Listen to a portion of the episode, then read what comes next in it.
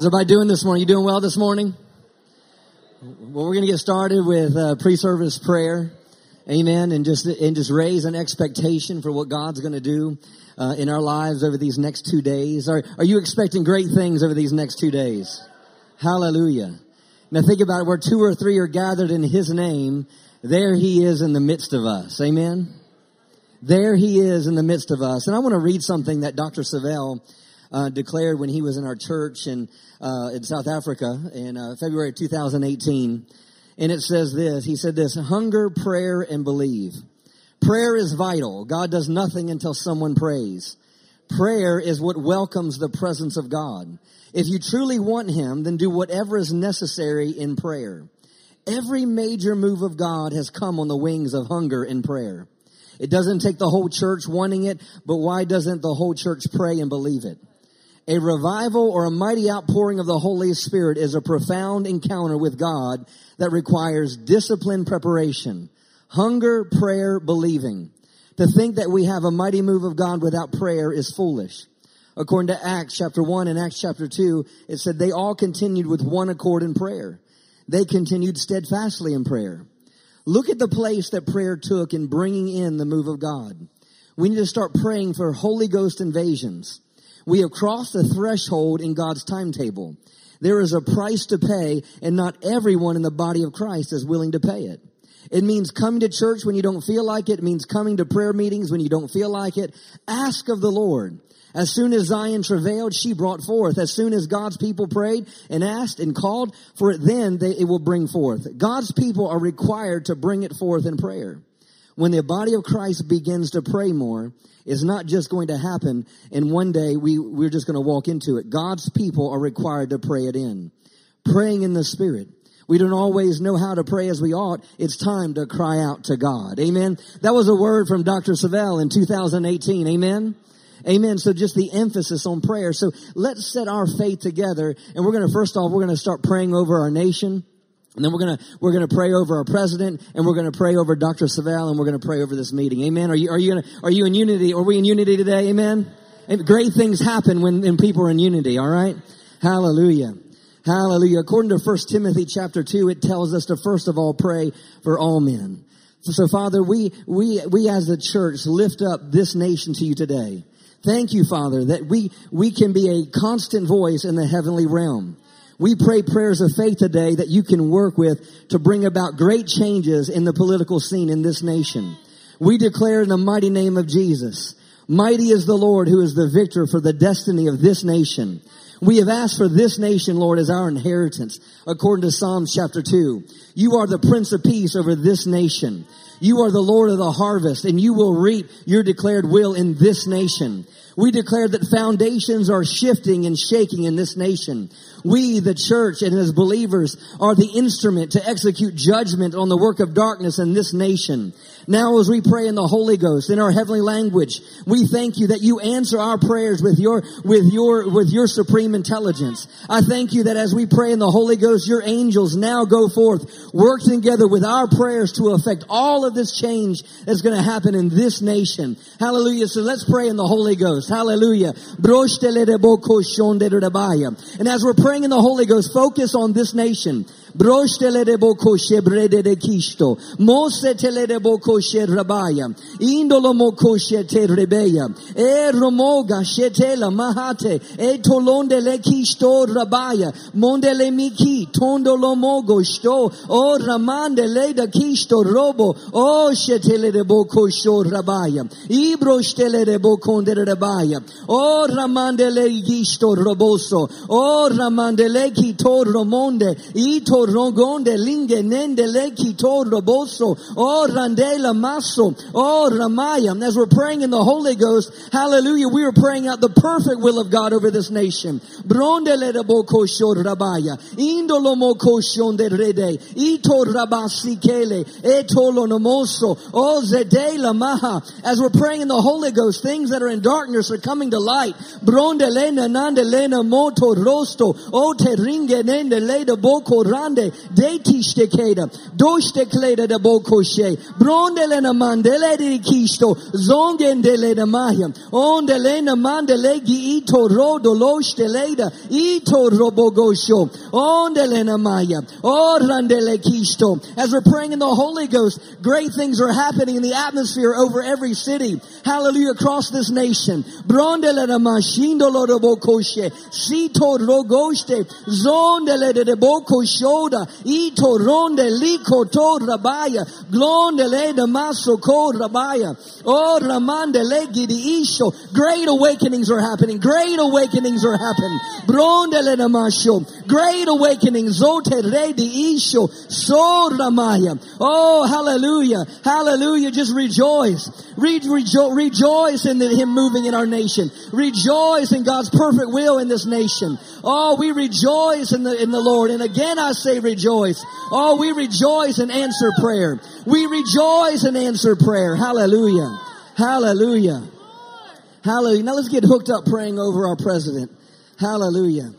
Hallelujah. Father, we ask the Lord to give Donald Trump wisdom and insight in all that he must accomplish for the good of this nation. Hallelujah. I thank you, Father, that everything that is in front of him this week, I thank you that he has divine wisdom. I thank you that he's surrounded about by godly counsel. Hallelujah, Father. I thank you, Lord. Hallelujah, that, that, that he is bringing about the things that you have destined for this nation. Hallelujah. Hallelujah, Father. I thank you, Lord. Hallelujah. Let's pray in the Holy Ghost over our president. Kleda. De brande liki. Zomo gondele.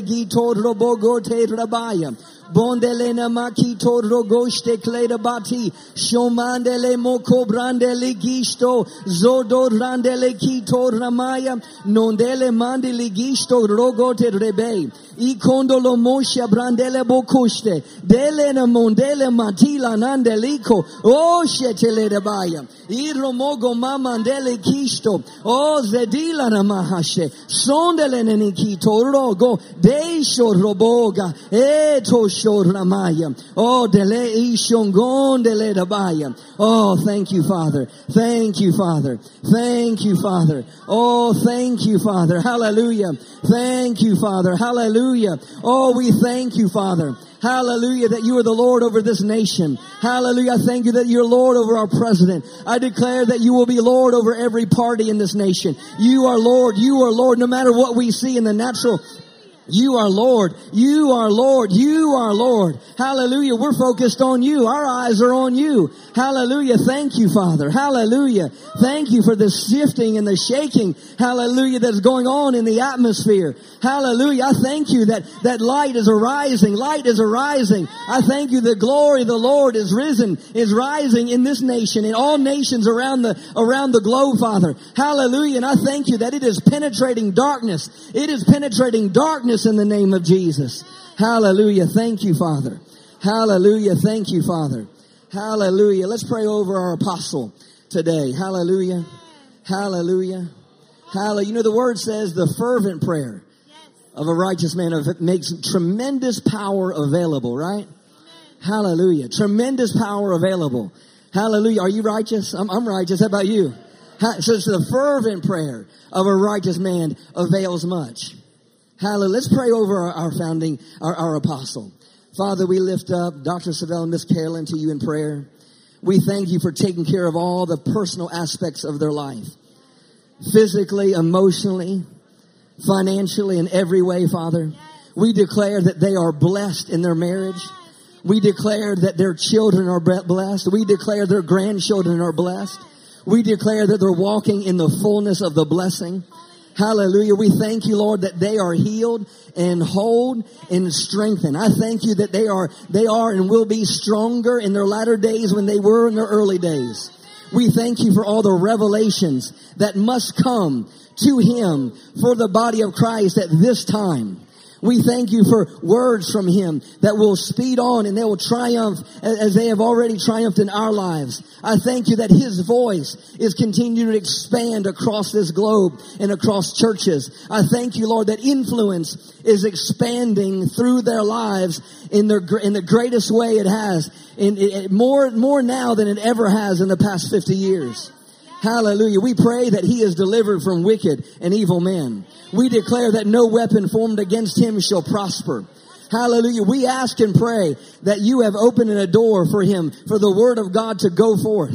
We declare that he speaks clearly and boldly as the word is unfolded to him. We declare that he operates in the seeing, in the knowing. As he speaks, he, and as he sees, he speaks to the body of Christ. And as he speaks, hearts are ready to receive and lives are changed and lives are set free.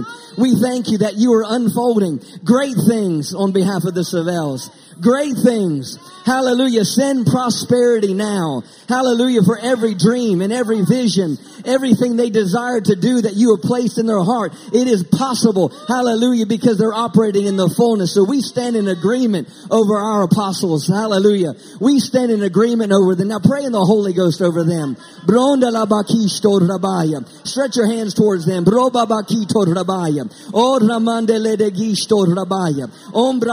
Boko terebeya. Dilo de boko tere de de de bogo shoko terebaya.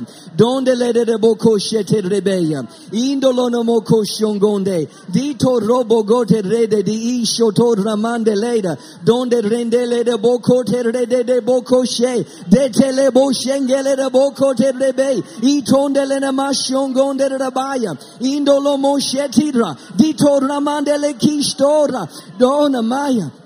I colonna maha say, oh tele isho. Oh Ramaya, donde lenda de de gi shongonde leda da kashto rabaya. Oh Ramama mande liki tita roboso. Oh Ramande. Oh Ramaya. The outcry of their heart would be a reality. The outcry and their hunger would be a reality. Hallelujah. You said those that are hungry would be filled. So I know they are hungry. And I thank you, Lord, that everything they dreamed of is coming to pass. I thank you, Father, for great things opening up in their lives. I thank you, Father, for, for just just the power of God to operate in not just this weekend, Father, but every service. I thank you that anointing will get stronger and stronger and stronger and stronger. Hallelujah. In these last days, Father, we thank you for it and we rejoice in your hand resting upon them. Hallelujah. Not only day, but for all the days of their life.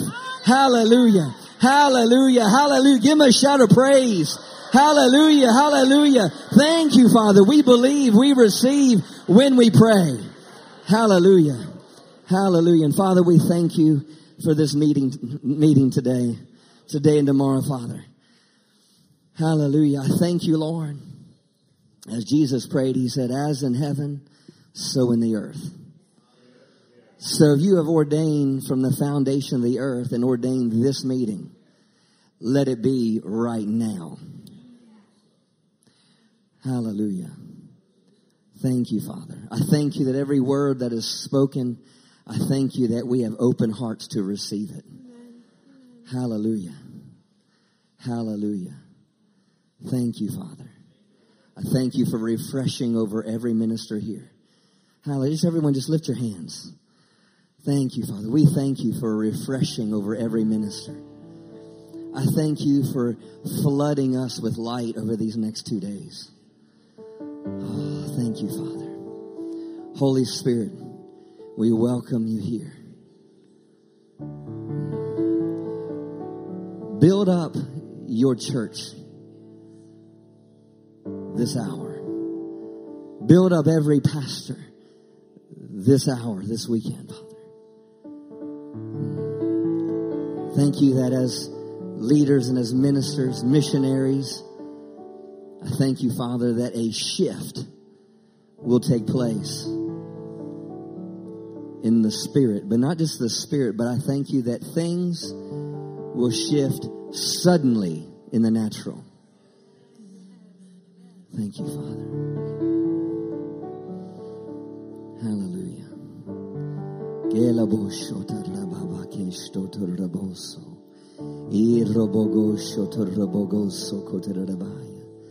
Father, we thank you for marvels and wonders and extraordinary manifestations of the greatness of our God. Father, we hold on to that word and we continue to hold on that to that prophetic word. Not that, but in September, Dr. Savelle said, and beyond. And beyond. So we welcome those marvels, those wonders, and those manifestations today. Hallelujah. Hallelujah. Thank you for the anointing in this place. Thank you for your presence, your power that is already evident. Show us your glory today, Father. We thank you for it in Jesus' name. Give him a shout of praise. Cassie.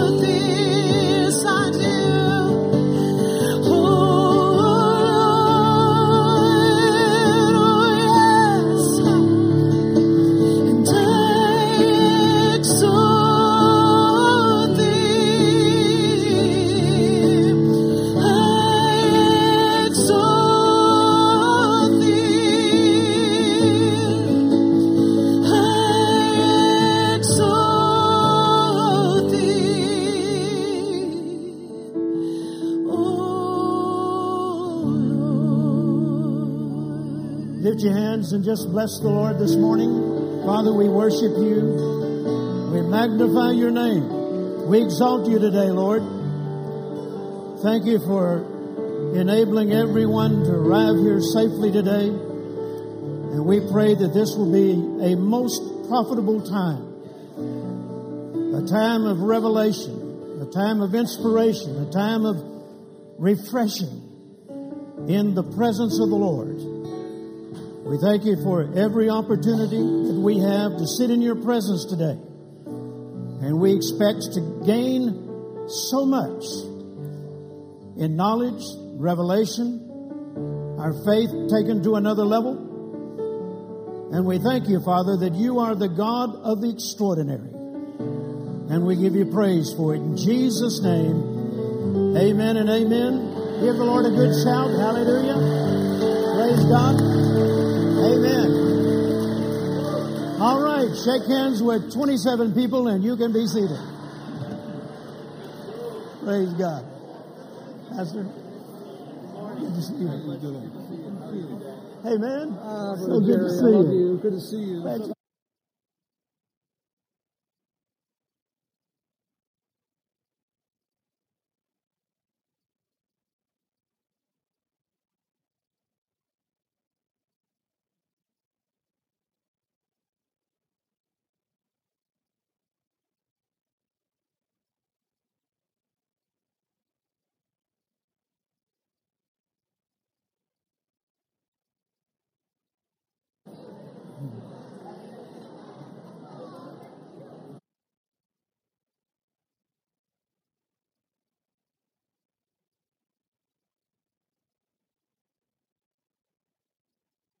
Let's see. I Three people. I need oh, three more. I did 13.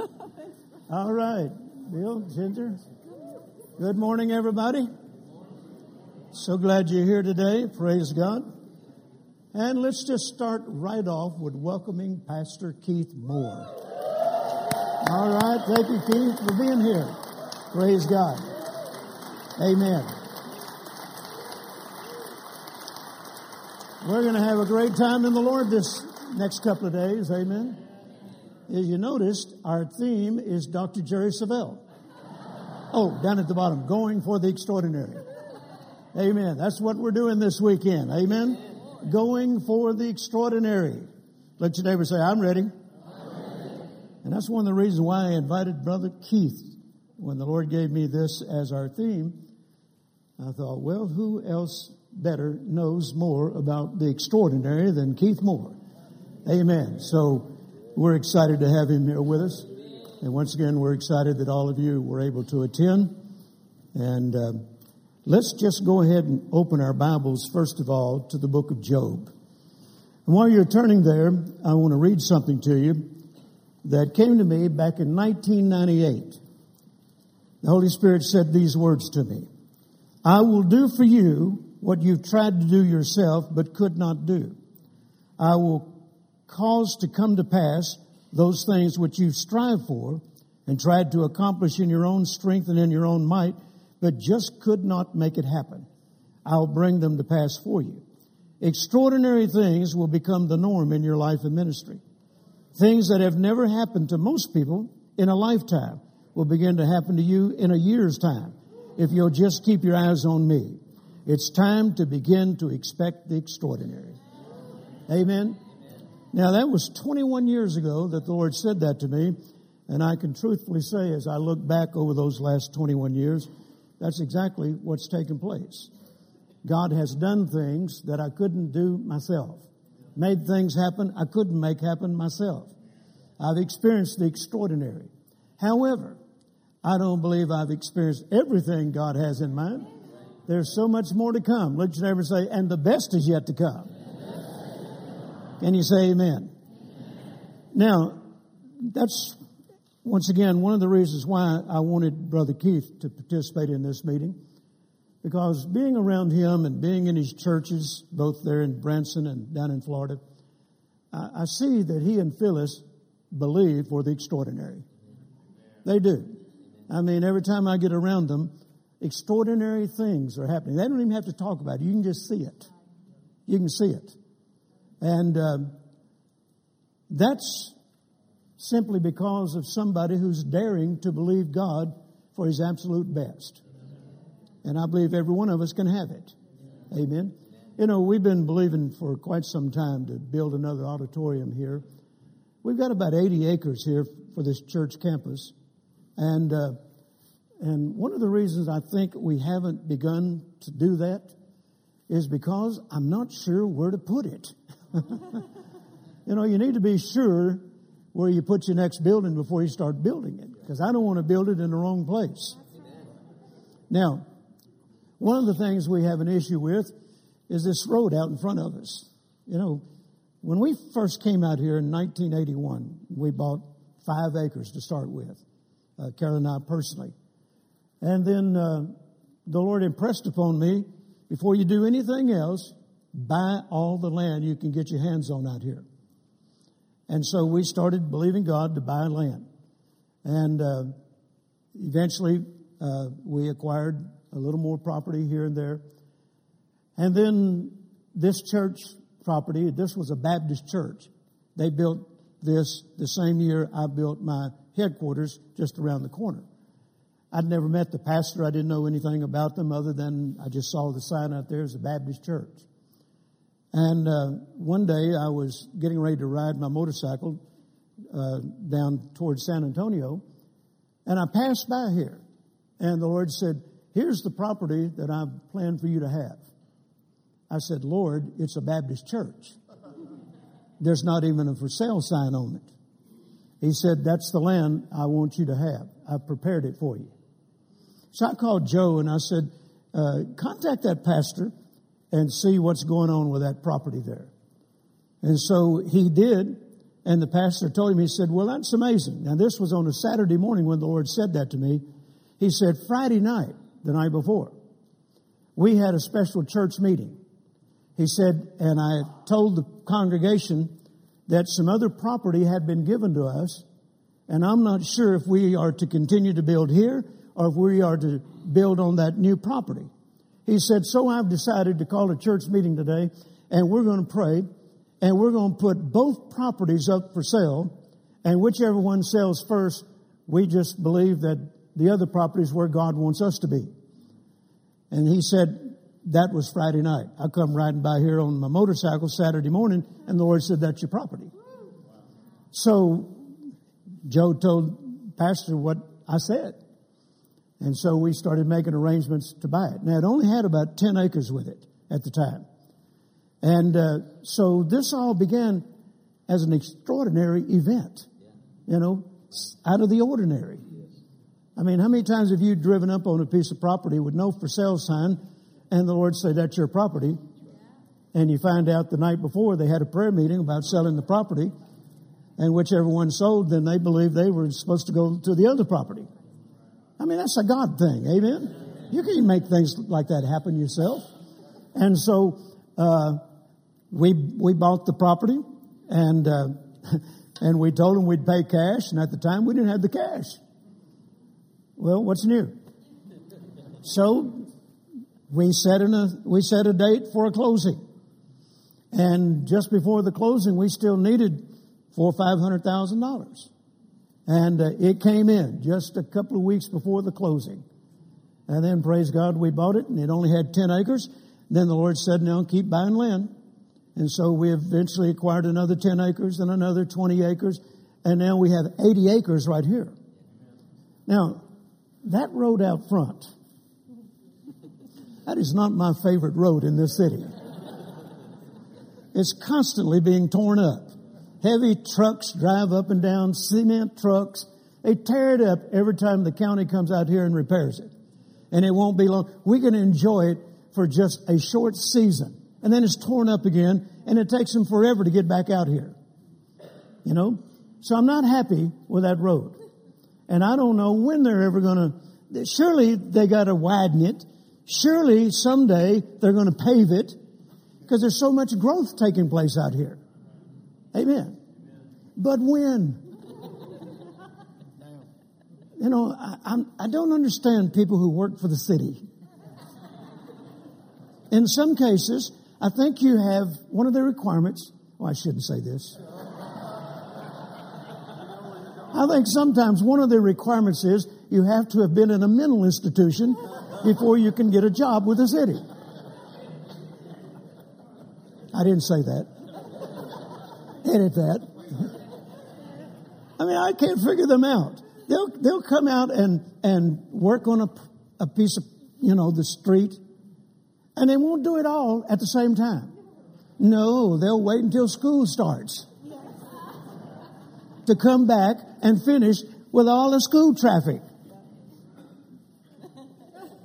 I guess it's job security, you know. Well, now, on the back side of this property, Hulen is going to come through. And Hulen runs north and south throughout Fort Worth. It's a major street.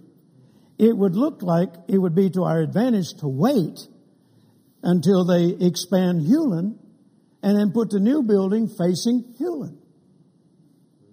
But when are they going to do it? so I have a dilemma. I want a new building, but I don't want to build it on the wrong spot.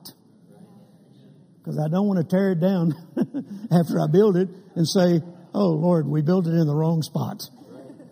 So we're believing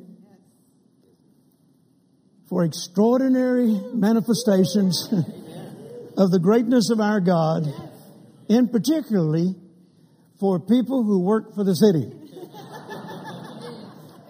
So they can get on with the program. So we can get on with the program. Amen? Praise God. So uh, just wanted to tell you that. I don't know if that helps anybody or not, but I just had to get it off my chest. And now you know what you can agree with us in prayer about. All right, we're, we're ready to get some things going here. Okay, that's kind of the same thing you went through with your hangar down there in Florida. You know, the story you told me about that. Maybe he can relate it later. All right, now the first thing I want to do is to lay a foundation here, and I want you to write this down. Number one, we serve an extraordinary God. We serve an extraordinary God. How many of you would agree with that? Job chapter 5, verses 8 and 9, and this, particularly verse 9, has become one of my favorite scriptures, particularly from the message translation. Verse 8 from the King James, I would seek unto God, and unto God would I commit my cause, which doeth great things and unsearchable, marvelous things without number. The message translation says it this way. After all, He's famous for great and unexpected acts. There's no end to his surprises. I love that. He's famous for great and unexpected acts. And there's no end to his surprises. Look at your neighbor and say, My God is the God of surprises. And you know, we could have a surprise right here during this conference and the cities come out and say, Oh, by the way, Brother Jerry, we're going to start the new construction on the street uh, next week. Yes. Now that would be a surprise. And it'd have to be a God thing. Amen. But He's the God of surprises. Amen. He is famous for great and unexpected acts. So my point is, we serve an extraordinary God. Psalm 145 verse 3, and I'm only going to read it from the message translation. God is magnificent. He can never be praised enough. There are no boundaries to His greatness. There are no boundaries to His greatness. Now I could give a list of many, many scriptures here talking about the fact that our God is an extraordinary God. But number two, He's given us the right to believe for extraordinary results in our life of faith. He's an extraordinary God, and He's given us the right to believe for extraordinary results in our life of faith. Matthew 17, 20, if you have faith nothing shall be impossible unto you. Nothing. Everybody say nothing. Let your neighbor say the word is nothing. Nothing shall be impossible unto you. The Barnes commentary says you can perform the most difficult undertakings if you have faith. You can perform, perform the most difficult undertakings if you have faith. The Gill's exposition says, You will be able to do things seemingly impossible if you have faith. And another commentary says, you will be known as a rooter up of mountains and nothing else will be impossible for you. Look at your neighbor and say, I'm known today as a rooter up of mountains. if you read that whole scripture there, he's talking about you can say unto this mountain, be thou cast into the sea. And that's where this comes from. You can root up mountains and you'll become known as a rooter up of mountains. Praise God. I like that. And nothing else will be impossible unto you. Now, I want you to write this down and then I'm giving, I'm going to give you an exercise here. What would you dare to believe for if you truly believed that nothing is impossible unto you? What would you dare to believe for? What would you dare to believe God to do for you personally in your ministry? If you truly believed that nothing is impossible unto you. Now right under that, list about five things. What are you believing God for right now? building, land, equipment. If you truly believed that nothing is impossible unto you, then what would you dare to exercise your faith for? Just write them down. Keep them. Read them frequently. Amen. We were meant to experience extraordinary manifestations. Isaiah chapter 8, verses 1 through 8, or verse 18 rather, the children whom the Lord hath given me are for signs and wonders. We were born for signs and wonders. We were created to experience and to perform through our faith in God. Signs and wonders. Number three, we don't have to settle for the ordinary. We don't have to settle for the ordinary. Once again, we were created to experience so much more. Dare to be different from just the crowd, from just ordinary believers. Dare to be different from those who settle for the ordinary. In Hebrews chapter 11, go with me there if you will. You're very familiar with it. Famous chapter on the subject of faith. And I want you to notice how that these people, through faith, decided that they wouldn't settle for just the ordinary. They dared to be different. Look at verse 33. Who through faith subdued kingdoms, wrought righteousness, obtained promises, stopped the mouths of lions, quenched the violence of fire, escaped the edge of the sword, out of weakness were made strong, waxed valiant in flight, or fight, turned to flight the armies of the aliens. Notice nothing about them was ordinary. How they lived was not ordinary. It was extraordinary. The message translation says they turned disadvantage to advantage. They turned disadvantages to advantage.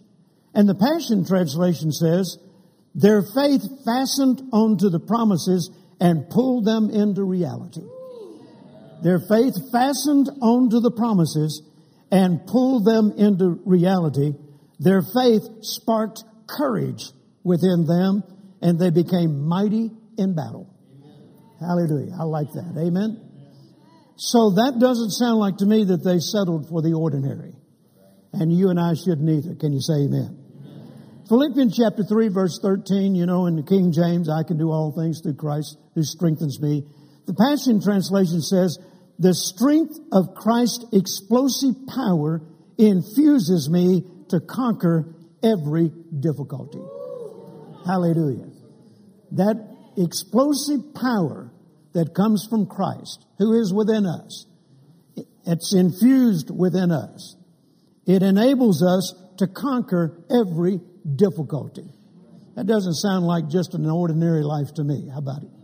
Extraordinary. The message translation says, I can make it through anything in the one who makes me who I am. Hallelujah. So take the following words from Isaiah to heart and determine to go after the extraordinary. Isaiah 48 verse 17, from the NIV. This is what the Lord says, your Redeemer, the Holy One of Israel. I am the Lord your God who teaches you what is best. The King James says, teaches you to profit. But here the NIV says, to teach you what is best. What I hear the Lord saying is, I will teach you what is my best and show you how to go for it. Amen. I'll teach you what is my best and then show you how to go for it. And then in 1 Corinthians chapter 2 verse 9, but as it is written, eye hath not seen, nor ear heard, neither have entered into the heart of man the things which God has prepared for them that love him. And the Passion Translation says, things never discovered or heard, things beyond our ability to imagine, these are the many things God has in store. Hallelujah. So we haven't seen all that God has in store. And since our God is an extraordinary God, then He has planned some extraordinary things for us. Can you say amen? So our theme this weekend is let's go for it. Don't settle for ordinary. Don't settle for average. Don't settle for that's good enough. Amen. Let's go for the extraordinary. The book of Habakkuk, Habakkuk, however you want to say it, verse, or chapter 1 verse 5 says, Behold ye among the heathen and regard, for I will work a work in your day which ye will not believe though it be told you. The message translation says it this way. Look around, look long and hard. Brace yourself for a shock. Something's about to take place that you're going to find hard to believe. Hallelujah. I think we ought to lift our hands right now and say, I'm ready for it, Lord. Bring it on. Hallelujah. Bring it on. Praise God. Now, listen to how uh, that is also repeated in the book of Acts. In Acts chapter 13 verse 41, Behold and wonder, for I will work a work in your days, a work which ye shall in no wise believe, though a man declare it to you. And the Passion Translation says, I'm going to do something wonderful. I'm going to do something wonderful. Mighty deeds will be wrought among you. Hallelujah. My goodness. You know, it reminds me of what Brother Robert said sitting in our living room years ago, he and Evelyn. And uh, I asked Brother Roberts, many of you have heard me tell this before, but it's my sermon. I want to hear it again. I asked Brother Roberts, I said, Brother Roberts, what's the last thing Jesus has said to you in a personal visitation? He said, Jerry, Jesus said to me, Oral, if you think you saw signs and wonders and miracles under the big tent, you haven't seen anything yet. They're coming back big time. Everybody say big time. big time. Now I've held on to that ever since I heard Oral Roberts say it. And I believe that's what God is saying here in both Habakkuk or Habakkuk and in the book of Acts. That God is about to do some wonderful things, some mighty deeds that if it were told you, it'd be hard for you to believe. Amen. Let's don't give up on God. Let's don't give up on His Word. Amen. Let's don't give up on what faith is capable of producing. All things are possible to him that believeth. Now, I want to define this word wonderful. I will do something wonderful. It means extraordinarily good or great, marvelous, and tremendous. Extraordinarily good or great, marvelous, and tremendous. God is about to do some things that are going to be extraordinary, good, and great. Look at your neighbor and say, I'm believing for it. And the word mighty, he said he'd do mighty deeds. Mighty means showing great intensity. And then the word intensity means going to a higher level than ever before. Going beyond the norm. Amen. See, this is not an ordinary ministers conference. We're going for the extraordinary. Amen. This is why, once again, God impressed upon me to, to use as our theme this weekend going for the extraordinary. God wants to take us to a higher level, and He's challenging us to not settle for anything less. It's time to think bigger. It's time to imagine bigger. It's time to dream bigger. It's time to plan bigger. And it's time to expect bigger. And that's the reason I had these little door hangers made for you. There should be one on every seat. Pick it up, look at it. You can hang them on your bedroom door and let your kids read it. Say, kids, I'm busy thinking big thoughts, dreaming big dreams, and making big plans. I don't know if you should tell your wife this or not, but try anyway. Uh, sweetheart, I, I can't be bothered with working in the garden right now. I'm thinking big thoughts, I'm dreaming big dreams, and I'm making big plans. Uh, you're going to have to get the weeds out of your garden yourself. Uh, I'm thinking big thoughts.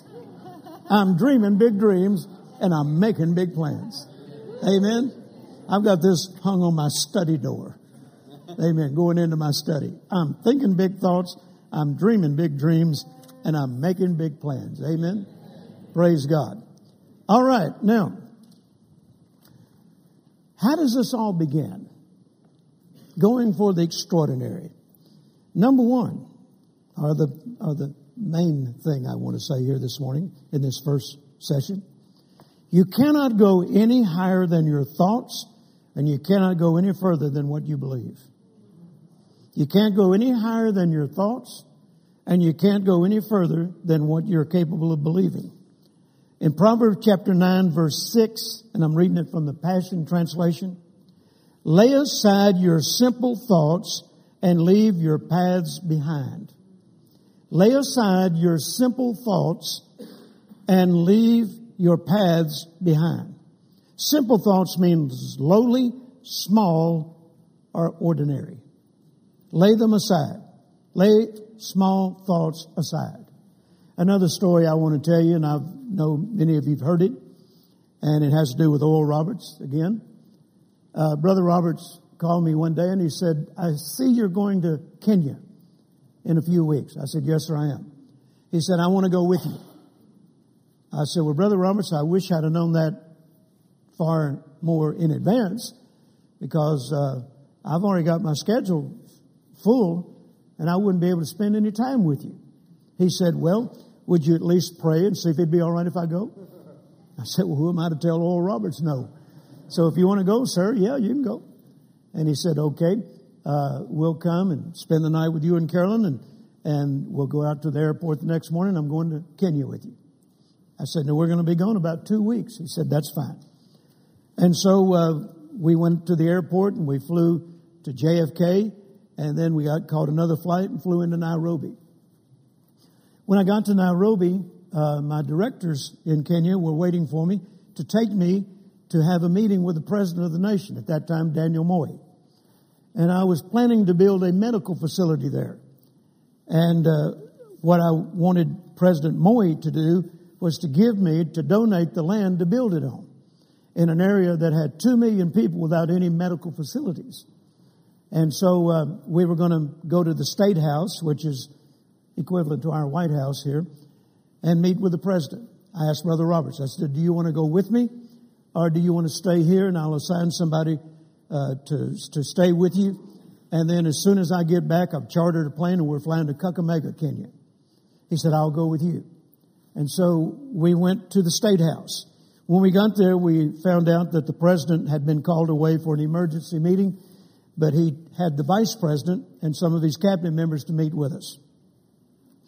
So when we walked in this room, uh, they had uh, two tables, one on one side of the room and another on the other side. And the vice president and his cabinet were sitting at one table.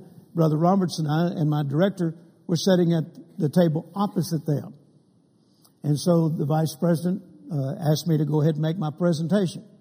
So I already had my, my uh, architectural drawings done, and phase one was an outpatient clinic, and I made my presentation that we need land to build this facility on.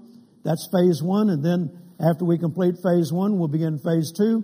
And I said, and when it's totally completed, we're going to give it to the nation. And uh, uh, Brother Roberts, who's with me today, has told me that he would like to furnish or supply the doctors and the nurses that are graduates of Oral Roberts University to come and to, uh, to be the doctors and the nurses in this clinic. So they were excited about it, and so I ask him for a certain amount of land. Now, in the meantime, while I'm making this presentation, I notice Brother Roberts is writing on a napkin, and he writes a little bit, and then he folds it up and throws it off the end of the table. Then he gets another napkin, and he writes something, folds it up, and throws it off the end of the table. And I'm catching this out of the corner of my eye, and I'm thinking, this is rude. What is he doing? But who am I to question Oral Roberts, you know? And so, uh, after a while, and I'm talking, you know, probably at least 25 minutes later, he finally looked at this napkin after doing this for about five or six times.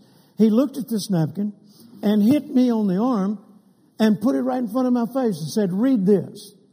I said, Brother Roberts, can this wait? The vice president's talking.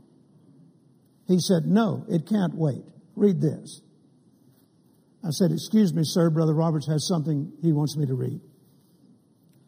I look at it, I can't make it out. I, I don't have a clue what it says. Now, Brother Roberts' handwriting wasn't the best, worse than mine. and I have letters, four page handwritten letters from him, and I had to pray for the interpretation on some of them. But I can't make out what this says on this napkin at all. So I handed it back to him. I said, Brother Roberts, I'll read that when we get out of this meeting. Read it now. I said, Brother Roberts, I don't know what it says. He said, look at it. I said, sir, excuse me.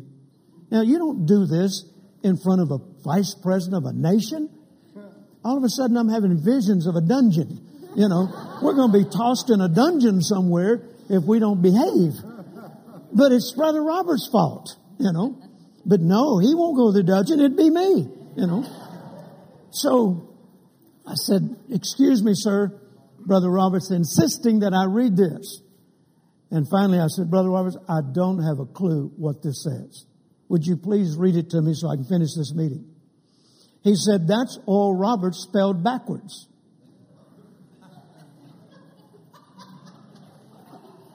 I said, are we boring you? This is what you've been working on the last 25 minutes? Oral Robert spelled backwards? He said, yes, you bore me, he bores me, everybody in this room bores me. I thought, we're headed to the dungeon. I said, why are we boring you? He said, because you think too small. Nobody in this room thinks big. He said, now this is my project. I'm building this clinic. I'm paying for it. But all of a sudden he says, we can't build this clinic on that amount of land. That's not enough land. We need more land. All of a sudden it's, we can't do this? He said, ask him for 10 times that amount of land. I said, I feel led of the Lord for you to ask him for 10 times that amount of land. He said, we need 10 times that amount. He said, no problem, Dr. Roberts. Then Brother Roberts looked at me and he pointed his finger at my, in my face and said, Don't you ever think small in my presence again.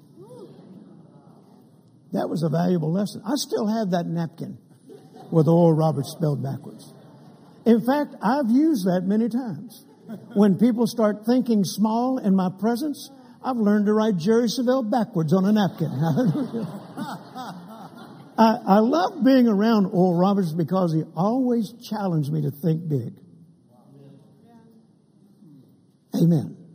I've had the privilege, 50 years of ministry, I've had the privilege of God surrounding me with big thinkers.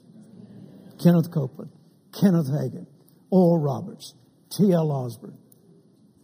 These were my mentors. And every one of them are big thinkers. Amen. They were all big thinkers. And of course, Kenneth Copeland's the only one left in that group. But every time I get around Kenneth Copeland, he stretches me. He, he insists that you think bigger. Go for the extraordinary. Don't settle for what everybody else settles for. Can you say amen? amen? I've told him not too long ago, and I've told him several times, but I reminded him not too long ago. I said, you know, it wouldn't surprise me if one day I get a call from you and the conversation goes like this. Jerry, it's Kenneth. Yes, sir. I've discovered there are people on Mars and I think they need a believers convention. You going with me? I said, well, Brother Copeland, you've never done a believer's convention without me. Yes, I'm going with you. I said, how are we going to get there? I'm believing for a rocket ship right now. Doesn't that sound like something he would do? He just, he thinks big. You know, I remember, how many of you have ever been out to Eagle Mountain, to the property out there? When Carol and I first moved here, in about 1970 or so, Brother Copeland had a little Skylane, a Cessna Skylane, single engine airplane. It wasn't much faster than a lawnmower with wings. And that was his first airplane. But it was paid for, praise God. And every once in a while he'd call me and we'd go fly in it somewhere. And one day he called me and he said, meet me out at Oak Grove. I said, okay. Oak Grove was a little airport that was out in this area uh, back years ago. It's expanded down to Spinks now. But it was just a little small airport back in those days. So I went out to, to uh, Oak Grove Airport. Brother Copeland's got his airplane pulled out of the hangar. And he said, uh, we're going for a ride today. I said, okay. So I got in the co-pilot side. And we just flew over to the north side of Fort Worth. And we got over there, and I don't know anything about that part, of town. I'm, I'm relatively new in Fort Worth. So we flew over there, flew over this property, and there was a runway down there. But there was cattle on the runway, cattle all over the place. And Brother Copeland flew real low to try to run the cattle off the runway. And then he come back around and he did it again. And finally they scattered and got off the runway. Then he come back around and he touched down on the runway. And then he hit me on the arm. Copelands and Roberts are bad about hitting people on the arm. He hit me on the arm and said, you hear me saying it? One day I'm going to own this place. We're going to build our headquarters here. And he did a touch and go. And he took off and he come back and he touched down again. You hear me saying it? One day we're going to own this place and we're going to build our headquarters here. He did it three times. And then we flew back to Oak Grove. That was about 1971, 72. That's what is now Eagle Mountain property. Amen. He could see it way back there. There's 1,500 acres out there.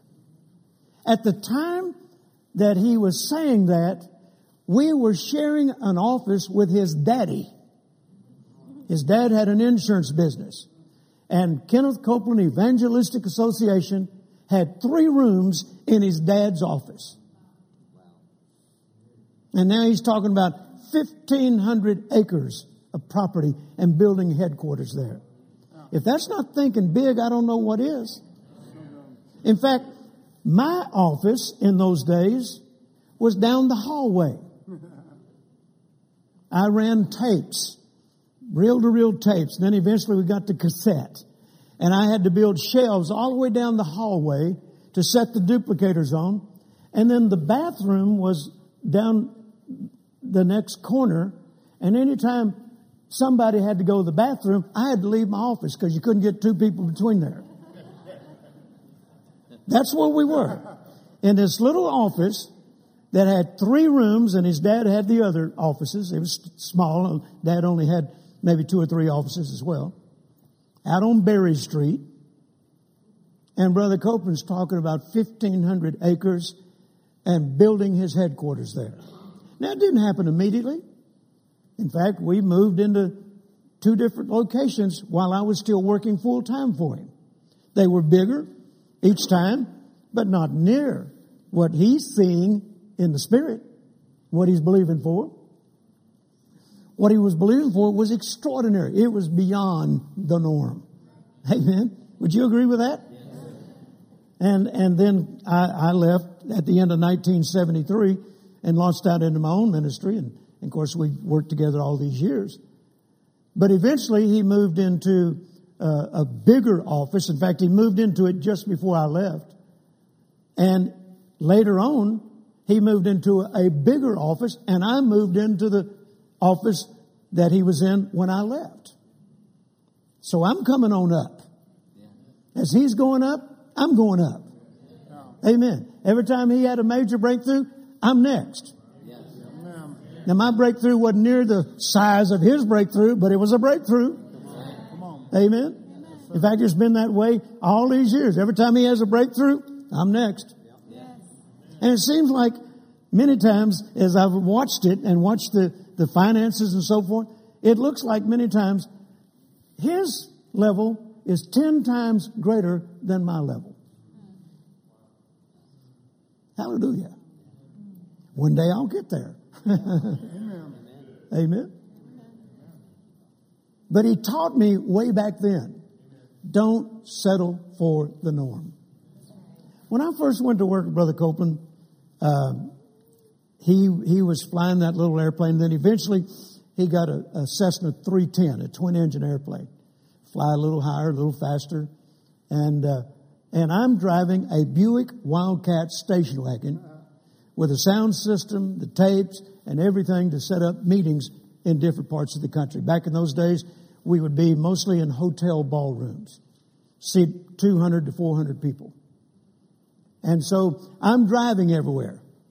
And, and, uh, uh, we'd get there and do a Thursday, Friday, and Saturday meeting. And then a lot of times I would leave and drive somewhere else and we'd start another meeting. Sometimes I was going three weeks at a time. And, uh, I remember we were up in, uh, Kansas City. And this man that was a businessman and he was also president of the Full Gospel Businessmen. And uh, he asked us, or he invited Brother Copeland and Gloria to dinner one night. And he said, uh, and, and your assistant, uh, tell Jerry he's welcome to go too. Now I'm just a, I'm just a little country hick. I mean, I'm, I'm a country boy. If, if you, if you'd see pictures of me back then, now I was 21 years old, but I looked like I was 14. And Brother Copeland had me do a, a TV broadcast with him. And thank God they never made the air. But he had me to do a TV broadcast one time. And I sounded worse than Gomer Pyle. when I got turned on to Jesus, that was my opening statement. When I got turned on to Jesus, I figured out I need to learn how to pray. Golly. You Shazam. I was a hick. And so, you know, and Gloria and Kenneth Copeland, they, they had just left barely hick stage, you know. you know what I mean? They, they just barely a little bit higher than hick stage. And Brother Copeland with that West Texas stuff, you know, man, he come up with stuff I never heard before in my life. Don't look at me like a frog in a hailstorm, batting them eyes at me. I thought, a frog in a hailstorm. Yeah. I remember the first time he let me preach. I didn't know, but I, what I was listening to was his stuff all the time, and it came out of me. Don't look at me like a frog in a hailstorm. I thought, where'd that come from? and I remember we went to dinner that night to this famous steakhouse in Kansas City. And they brought us the menus, you know, and man, the menus are this tall and this wide. I'd never seen a menu like that before. Not only that, I didn't know what half the stuff on the menu was. And he said, uh, you guys, uh, get the best steak in the house. Well, Brother Copeland got a big old New York strip and Gloria got something, you know, and he said, Jerry, what would you like? I looked on there and the only thing I recognized was a hamburger steak. I said, I'll have a hamburger steak. He said, that is not a steak. I said, it was in my house. Amen. That's what mama made all the time, a hamburger steak. I, I never even, I'd never even seen a New York strip. I thought they were talking about something nasty. You know, a New York strip. Now, you can tell I'm not much of a, I'm not much of a big thinker at this point. But being around somebody who was learning to think big elevates you. Hush, Tony, I'm preaching. Huh? Amen. It'll, it'll bring you up to another level.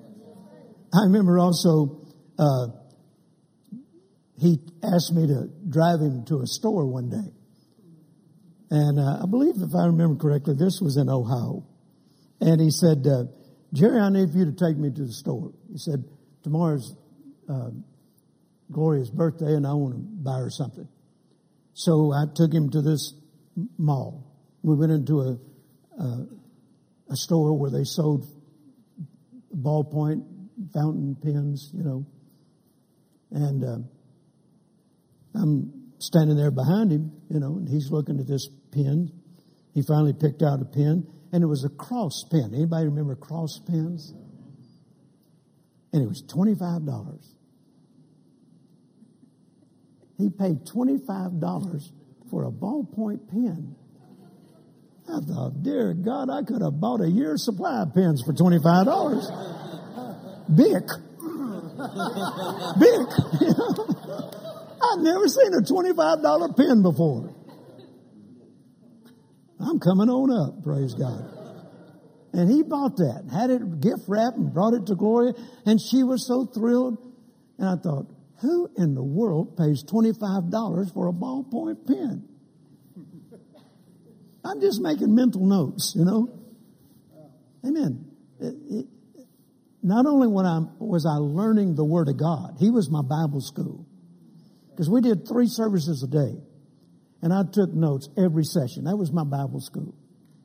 But, but I'm learning the Word, but I'm also seeing somebody who's taking the Word and demanding that their life go to another level. Amen. In other words, I'm doing what the Passion Translation said for uh, uh, Proverbs 9 6. Lay aside your simple thoughts. Lay aside your simple thoughts, those lowly, small, or common, ordinary thoughts, and come on up to another level. God says, My thoughts are not your thoughts. My ways are not your ways. But that doesn't mean we can't make them our thoughts and our ways because in the New Testament it says we have the mind of Christ. Amen. And if anybody's capable of thinking God's thoughts, it's Christ Himself. Amen. And we have the mind of Christ. Look at your neighbor and say, I have the mind of Christ. I'm capable of thinking big thoughts. And then another time when we first moved here, uh, Harold Nichols was pastor of Grace Temple. And that's where Brother Copeland and Gloria went to church when they were in town. So that became our home church. And shortly after I arrived here, uh, Brother Copeland and Brother Nichols was going to ordain me. And I never will forget. I, I, I didn't have a decent suit or sport coat to wear for my own ordination. I had one suit that a lady bought me before I left Shreveport. And she bought it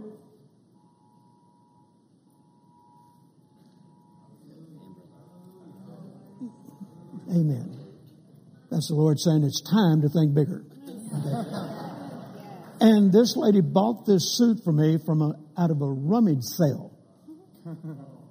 And we moved here in the summertime, and this was 100% wool.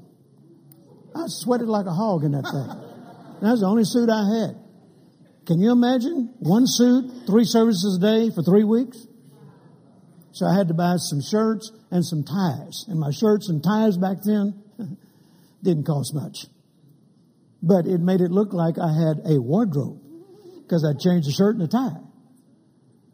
And so I don't want to wear this 100% wool suit for my ordination. In fact, it was double breasted. And at that time, double breasted had gone out with Al Capone. I saw Al Capone wear that suit on The Untouchables one night. And so this is the only suit I have.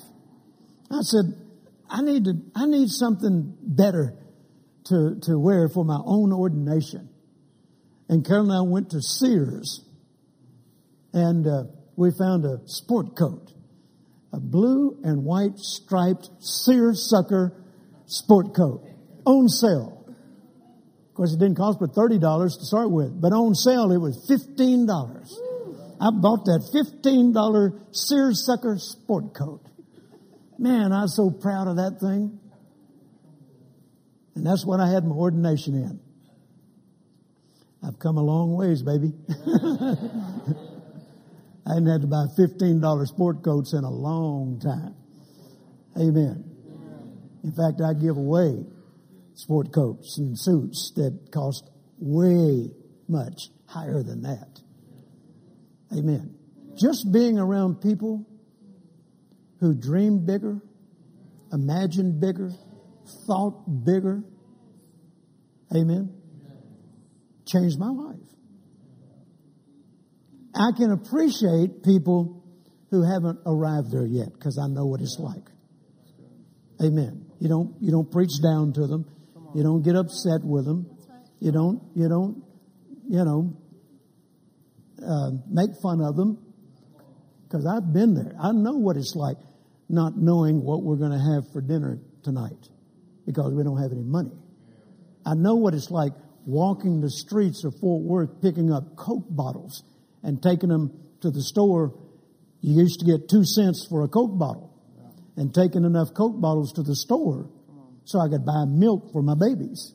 I know what that's like.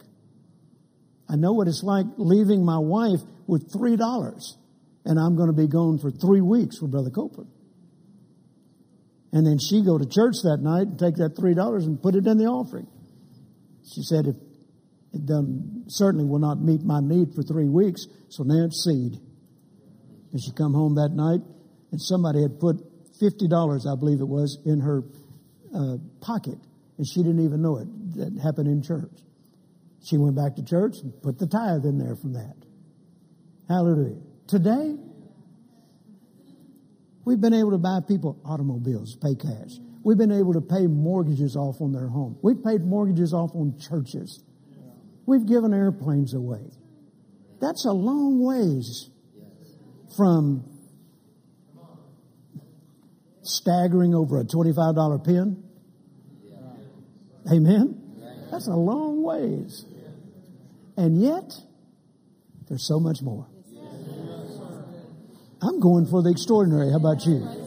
Look at your neighbor and say, I'm going for the extraordinary. Can you say amen?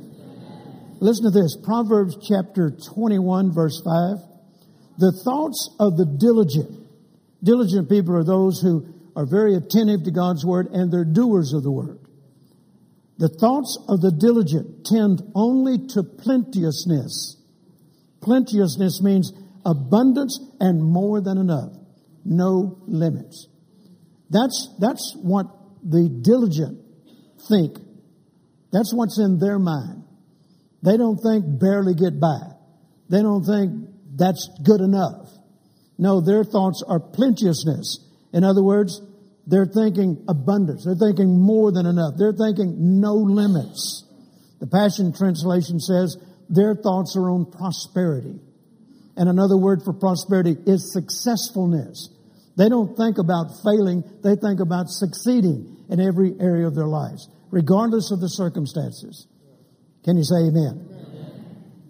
Proverbs chapter 13 verse 4 from the Passion Translation, it says, these people that are uh, diligent, these people that think big, they end up with everything they long for.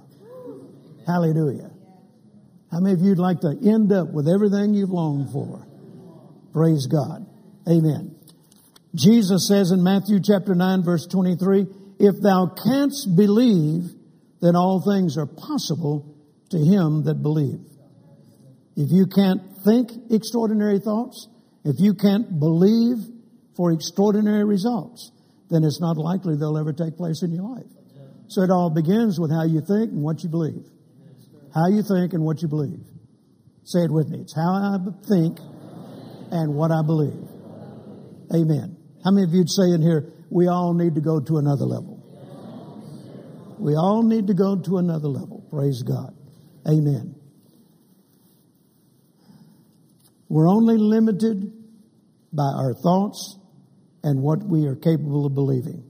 That's why it's vitally important that we spend more quality time with the Holy Spirit and in the Word of God.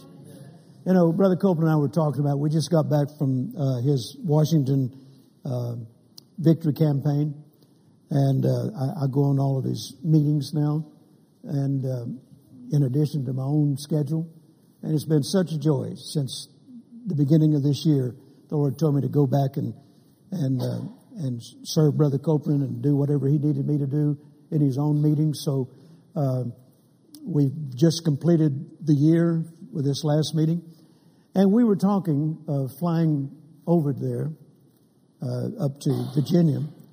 We were talking about how that uh, we both seemed very impressed with the Lord over the last few years to go back and listen again to all of our Kenneth Hagin tapes, Kenneth Hagin messages.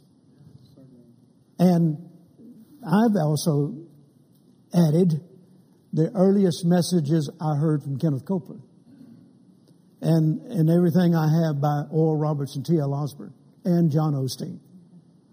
I have all that. I don't know how to do it, but somebody in my office does. and uh, they've downloaded all that on my iPod, so I can carry all of that in my pocket everywhere I go, particularly overseas meetings.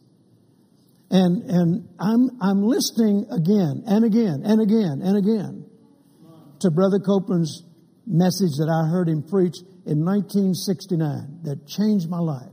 And he simply called it the greatest faith. Faith that needs no other evidence outside of the Word of God. The centurion said, Speak the word only. And then Brother Copeland built a message around that and called it the greatest faith. I listen to that often. And then Brother Hagin, right and wrong thinking. And then also how to write your own ticket with God. I listen to those constantly. In fact, I, I listened to Oral Roberts while I was in uh, the meeting with Brother Copeland. I listened to it every morning. I listened to it while I was getting dressed. I listened to it before I went over to the services. Brother Roberts, particularly about everything God has is yours. An old message he used to preach under the big tent. Everything God has is yours. Hallelujah. Those are faith inspiring. They're faith building. They, they, they cause you to think bigger, to go up to another level. Don't ever get to the place where you think you don't need to listen to those kind of things anymore. Oh, in fact, I'd whole lot rather listen to those old messages than I would some of the new stuff that's going around. Amen. Yeah, but we need a new message. Well, you get a good grip on the old message. Amen. Like Brother Hagin used to say every time somebody'd say, Brother Hagin, you've been preaching on Mark 11, 23 and 24 for 50 years. When are you going to preach on something new? He'd say, when you get this, we'll move on to something new. Amen. And still a lot of people hadn't got it. I, I told Richard Roberts not too long ago, I said, I, I go to a lot of churches today where the people have never even heard of your daddy. They don't know who Oral Roberts is. They don't know who Kenneth Hagin is. I said, I am not going to allow those men's legacy to die. I, I say something about Kenneth Hagin and Oral Roberts nearly in every service I preach. I encourage people to, you can go on YouTube now and just watch message after message. Oh, they're inspiring. Well, I don't have time for that, Brother Jerry. I'm in the ministry. Well, so am I. Full time. My time and Brother Copeland's. I got time, you got time. And I'm the busiest man on the planet. no, but close. No, I challenge you. Go back and pull them off the shelf. Go back and, and read some of those earliest books about faith. They'll challenge you to go for the extraordinary. Don't settle for what everybody else settles for. All things are possible to him that believeth. Can you say amen? amen. Hallelujah. I, I, listened to Brother Hagin uh, just a couple of days ago. Again, you can, how to write your own ticket with God. That's a great message. Amen. I never get tired of listening to these messages because, once again, they're faith building, they're faith inspiring. Proverbs 23 verse 7. You all know it from the King James, as a man thinketh in his heart, so is he. The Passion Translation says, for as he thinks within himself, so is he. As you think within yourself, so are you. And Matthew 8, 13, as thou hast believed, so be it done unto thee. So two things that are very important to go for the extraordinary. Number one, change your thoughts. Number two, change what you believe. If you're not thinking God's word and you're not believing what his word says you can have, then start with changing the way you think and changing with how you believe. Amen. It's not hard. The hard part's getting started, making a decision, I'm going to do this, and stick with it, praise God. Amen. If you're not experiencing extraordinary things in your life and ministry, then once again it begins by changing with how you think and changing with how you believe. I'll wrap it up with this. Isaiah 59 verse 1 says, Bless, uh, I'm sorry, behold, the Lord's hand is not shortened that it cannot save, neither his ear heavy that it cannot hear. The message translation says, and listen to this closely, there's nothing wrong with God, the wrong is in you. Amen. There's nothing wrong with God, the wrong is in you. Amen. Now, Jeremiah chapter 5 and verse 25, the message translation says, Your sins keep my blessings at a distance. And the word sin means to miss the mark or to fall short. It doesn't have to necessarily be adultery or drinking or whatever. A lot of times, you and I, we miss the mark in the way we're thinking and the way we're believing. So he says, your sins or you're missing the mark and falling short in how you think and what you believe are keeping my blessings at a distance. Amen. Psalm 78 verse 32 is a great example of, of people who thought small, talked negative, didn't believe the right things. And it says, they sin still and believe not for his wondrous works. You got that up there? They sinned still and believed not for his wondrous work. I don't know why, but I have been reading that in days past. They didn't believe in his wondrous works. It didn't say they didn't believe in his wondrous work. They stopped believing for them. That's a great revelation. Amen. They stop believing for them. Amen. Don't stop believing for the wondrous works of God. Don't start, stop believing for the extraordinary. Amen. And then verse 41, as a result of them no longer believing for his wondrous works, their small thinking, their negative talking, it says, they limited the Holy One of Israel. And the Passion Translation says, they prevented him from blessing them. God wanted to do more. Look at your neighbor and say, God wants to do more. He wants to do more for you, and He wants to do more for your ministry. But it's us who are preventing Him. It's not a matter of us trying to talk God into doing it. He's wanting to do it. He's willing to do it. He's planned to do it.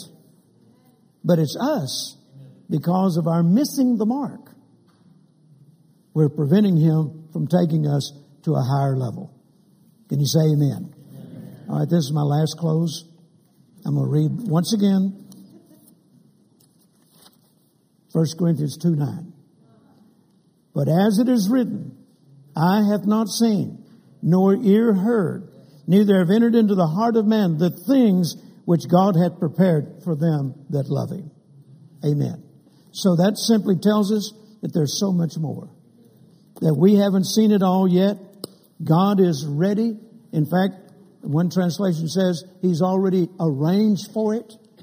He's just waiting for us to get our thoughts in line, get our believing in line, and then there's no limits. Can you say amen? amen. Recently, I, I wrote this book back in 1998 after the Lord gave me that word about expect the extraordinary.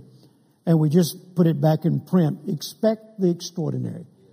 Amen. It's back in the uh, tables back there. We just got it back in the office here recently. It's pretty much been out of print for a few years, but uh, I thought it would be certainly beneficial for you. Expect the extraordinary, thinking in the image of Christ. Amen. Did you get something out of this this morning? All right, praise the Lord. Stand to your feet if you will. Hallelujah. Uh, let's take at least 15 minute break and uh, then we'll come back and we'll start a little bit early with Brother Keith. I'm looking forward to hearing what he has to say. So lay your hands on the person next to you and say, In the name of Jesus, I appreciate you. I appreciate what you do for God.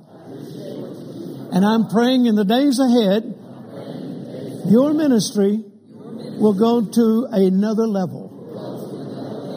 Extraordinary things will take place. Not only occasionally, but continually. And in the name of Jesus, I add my faith to it, and I decree, so be it. And give the Lord a good shout, praise God. All right? Amen. All right, you can take a break and be back here at about uh, 10.30, okay?